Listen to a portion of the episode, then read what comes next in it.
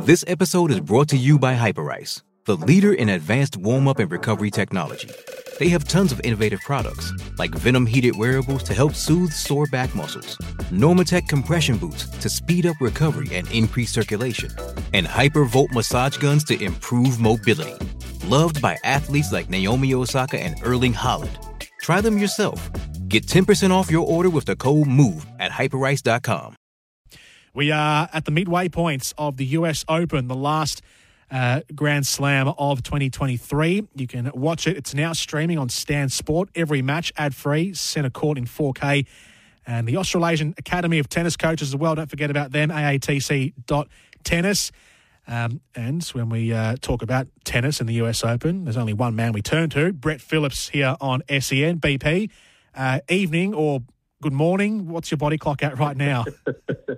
well, I just went for a walk, Jordy, because I've been basically uh, nocturnal in day hours. And I looked out and I thought, geez, some blue sky. I've got to get out and sample out for an hour. So it's a bit all over the shop. Uh, but look, if I was in New York, I'd be in a deep slumber right now, uh, technically. But yeah, I'm up for the moment. So yeah, it's been a big week. But hey, we get excited when there's a couple of Aussies going into the second week. So uh, whatever tiredness I'm feeling, uh, that gets the endorphins and the, the energy uh, inside me to uh, to contemplate what they both might potentially be able to do. They're both playing terrific tennis, Alex de Minaur and Rinky Hijikata. Absolutely. It's been, uh, i am just trying to think back to the last time Australia has had, uh, has, has been this sort of rich in the top 100.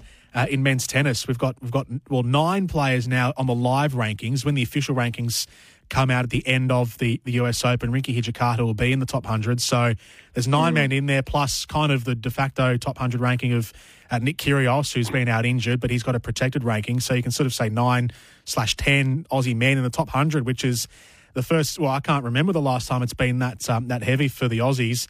Uh, and and two players now in the second week of a Grand Slam with Alex de Minaur and Rinky Hijikata. Aussie men's tennis has, um, has suddenly hit a hit a sort of a, a, a, a rich point now.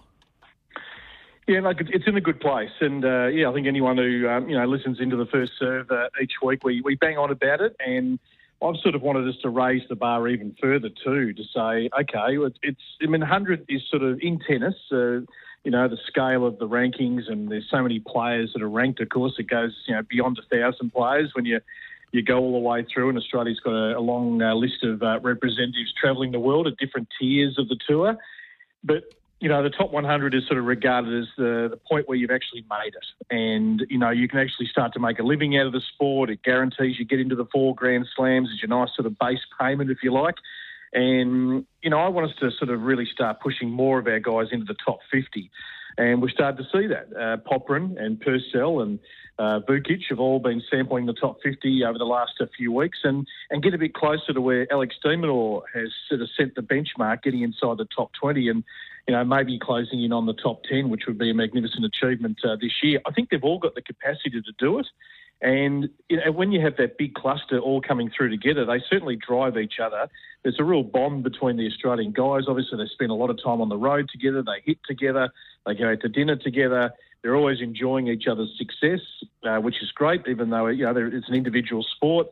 And obviously, there's still you know so much pride in representing Australia when the Davis Cup does come around, which will be post uh, the US Open. So you know, uh, Davis Cup means different things to different countries, but to Australia, with our history and tradition, even though the format has changed, and there's arguments for and against that, uh, there's still to represent the green and gold is what you want to do.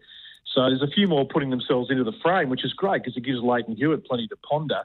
But look, I'm I'm absolutely delighted for Rinky Hijikata, Jordan, because you know we've watched his uh, journey from the juniors all the way through. We saw him at 600, 500, 400 into the threes, into the twos, and you always knew he had something. Uh, technically well set up, works hard, really diligent, got an all court sort of game. Obviously gained a bit of notoriety, winning the Australian Open doubles with uh, Jason Kubler. Many people hadn't heard of Rinky before that, uh, who don't follow tennis on a week to week basis a couple of years over at North Carolina. I think all that crew were on court 17 yesterday, the collegiate crew uh, in his corner getting him over the line. And it's just great reward. And I always thought at some stage he's probably going to crack it. His build has just been a little slower, even though he's 22.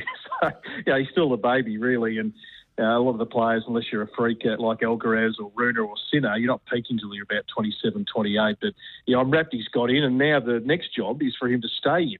So it's to try and consolidate, first of all, that ranking between, say, 100 and you know 75, and and then just chip away and work his way towards the top 50. Because once you get in, you don't want to go back out. No, exactly right. And and his tournament so far, I mean, when he when he beat Martin Fucsovics in the second round, I mean, Fucsovics is a kind of player who is sort of perennially in the top 50. He's, you know, even around the 30s or so, occasionally gets himself seeded for, for slams.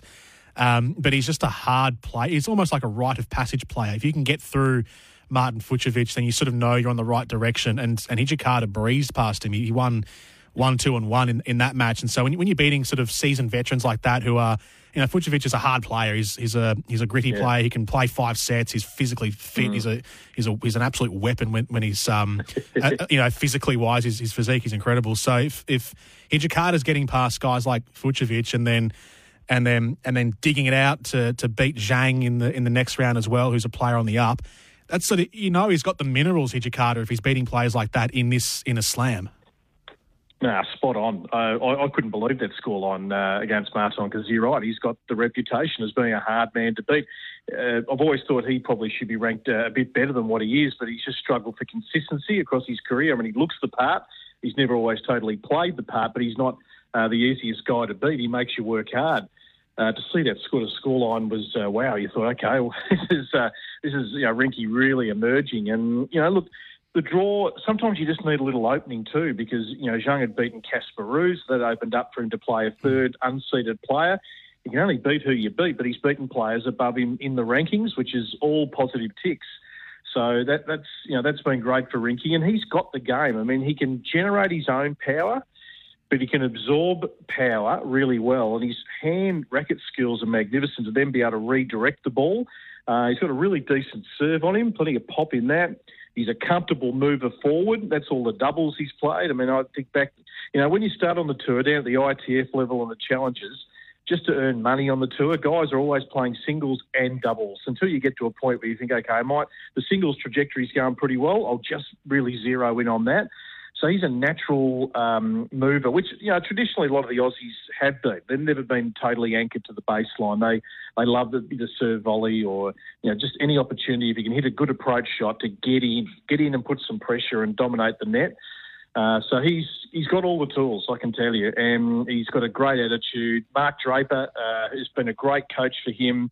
Uh, you know, Mark's been in the system a long time. He's coached a lot of our Aussies on their journey, and those two are yeah, proving to be a good combination. So, yeah, up against the big foe uh, next, uh, Francis Tiafoe, which is going to be a you know tremendous opportunity for Rinky. Uh, if you want to watch that match, we're looking at approximately 5 a.m. Uh, depending what happens in the first two matches, Jordy tomorrow. But yeah, on uh, Louis Armstrong, so he gets onto one of the big courts, and I think this will be the first time that Francis hasn't played on Arthur Ashe. Uh, but he is the ultimate showman, Tiafoe. But the thing I like about him is that he's really knuckled down now and he's still entertaining. He's still got a smile on his face. He wants to please the crowd, but he's winning a lot of tennis matches. And you, you couldn't get more chalk and cheese with him and his coach, Wayne Ferreira, the stodgy mm-hmm. uh, South African, couple of semis at the AO uh, back many years. But they just complement each other uh, so well as player and coach.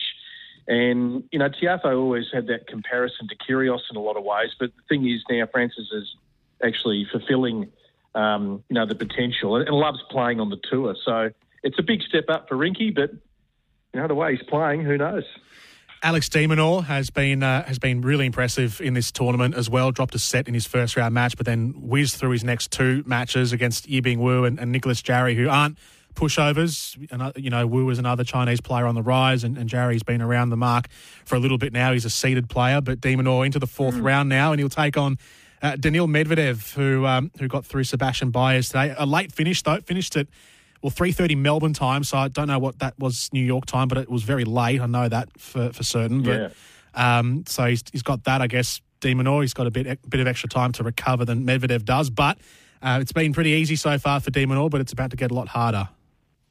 Wow, how, how his last two matches been? I, you know, I, I called the uh, the match uh, against um, Wu Yibing uh, a couple of nights ago, and I thought, okay, we might be in here for a little uh, three hour type uh, sit down and an hour and 27. blink and you miss it. I mean, it was just phenomenal. And then he's gone out and absolutely towed up Jarry today, which, you know, and I've, I've watched Nicolas Jarry play a lot of tennis this year. He's 150 in the world at the start, and he had a doping violation going back two years ago, so that set him back. But everyone knew he had a big game, uh, like a lot of the South Americans. You know, probably better on the clay, but uh, with his reach, he can play on all surfaces, big serve. But so this is a great example today of someone of uh, de Minaur's stature out on court, uh, because in the preview you're going, okay, well we know Jarry's going to serve big. If he hits his spots, he's going to be a, a tough one to break. But de Minaur is such a good returner. He's such a good anticipator. His feet move so well. He can get that early strike on the ball and take it early. And it's magnificent when you've got a little asterisk next to your name, when people are scanning down the draw as opponents and they're thinking, oh, I've got to play Alex de Minaur. Like this is, I know, I just know I've got to be on from ball one because this guy is going to build pressure on me. He's going to return a lot of balls. And what, 10 unforced errors today in three sets of tennis. That's how consistent Alex is. So he's always, Jordan, in this mindset of counterpuncher and then aggressive. How do I get that balance right? Because there's times where he's got to be patient in the rallies, and there's other times where he's got to go, no, I'm going, I'm going for it. And I'm going to, um, I'm going to paint the lines a little bit, but I'm going to push these guys back, get them back into uncomfortable areas. And it's just a beautiful blend of both at the moment. He's a smart player, de Minaur. He knows what assets he's got, and he's using those to its full advantage. And but he's trying to just gain a percent here or there, whether it's on the serve, a bit more on the forehand. And he's closing in on the top 10. I just think this is a great opportunity. He's beaten Medvedev this year. And Medvedev, look, he was challenged by, yeah, Baez in that third set uh, today, finished about 1.30 New York time. And um, and he got past O'Connell, but there was a scare there for Medvedev. Had a set taken off him. We know Daniil can get, you know, it's an emotional roller coaster for him through a tennis match, but he, he can also reset pretty well. I think it's a great matchup for the Demon, and he's running on top of the ground right now. I, I think the most important thing is whatever we believe, Jordan, he actually has got the belief that he now belongs right at that top echelon. That's to me, that's the way he's playing at the moment. BP we'll uh, will go in, or you'll go into it a lot further tomorrow night on the first serve. There's so many different storylines. The women as well has been really exciting. There's there's a whole bunch of names in this fourth round, like Arnaldi and and Hijikata. We've mentioned uh, Draper from the UK, uh, Stricker. Shelton, yep. who's who's re-emerging again. All these names that are, are new names in the fourth round, and it's been really um, really delightful to see some of these these names, quali- some qualifiers and some wildcards who have gone far. So uh, we have, we've run out of time here, but I know you'll go into it into, into depth tomorrow on uh, on the first serve. Yeah, it's a good time. Uh, get up and watch Rinky. Get behind him tomorrow, and we'll yeah, dissect it from eight uh, tomorrow night. Thanks, Jordy.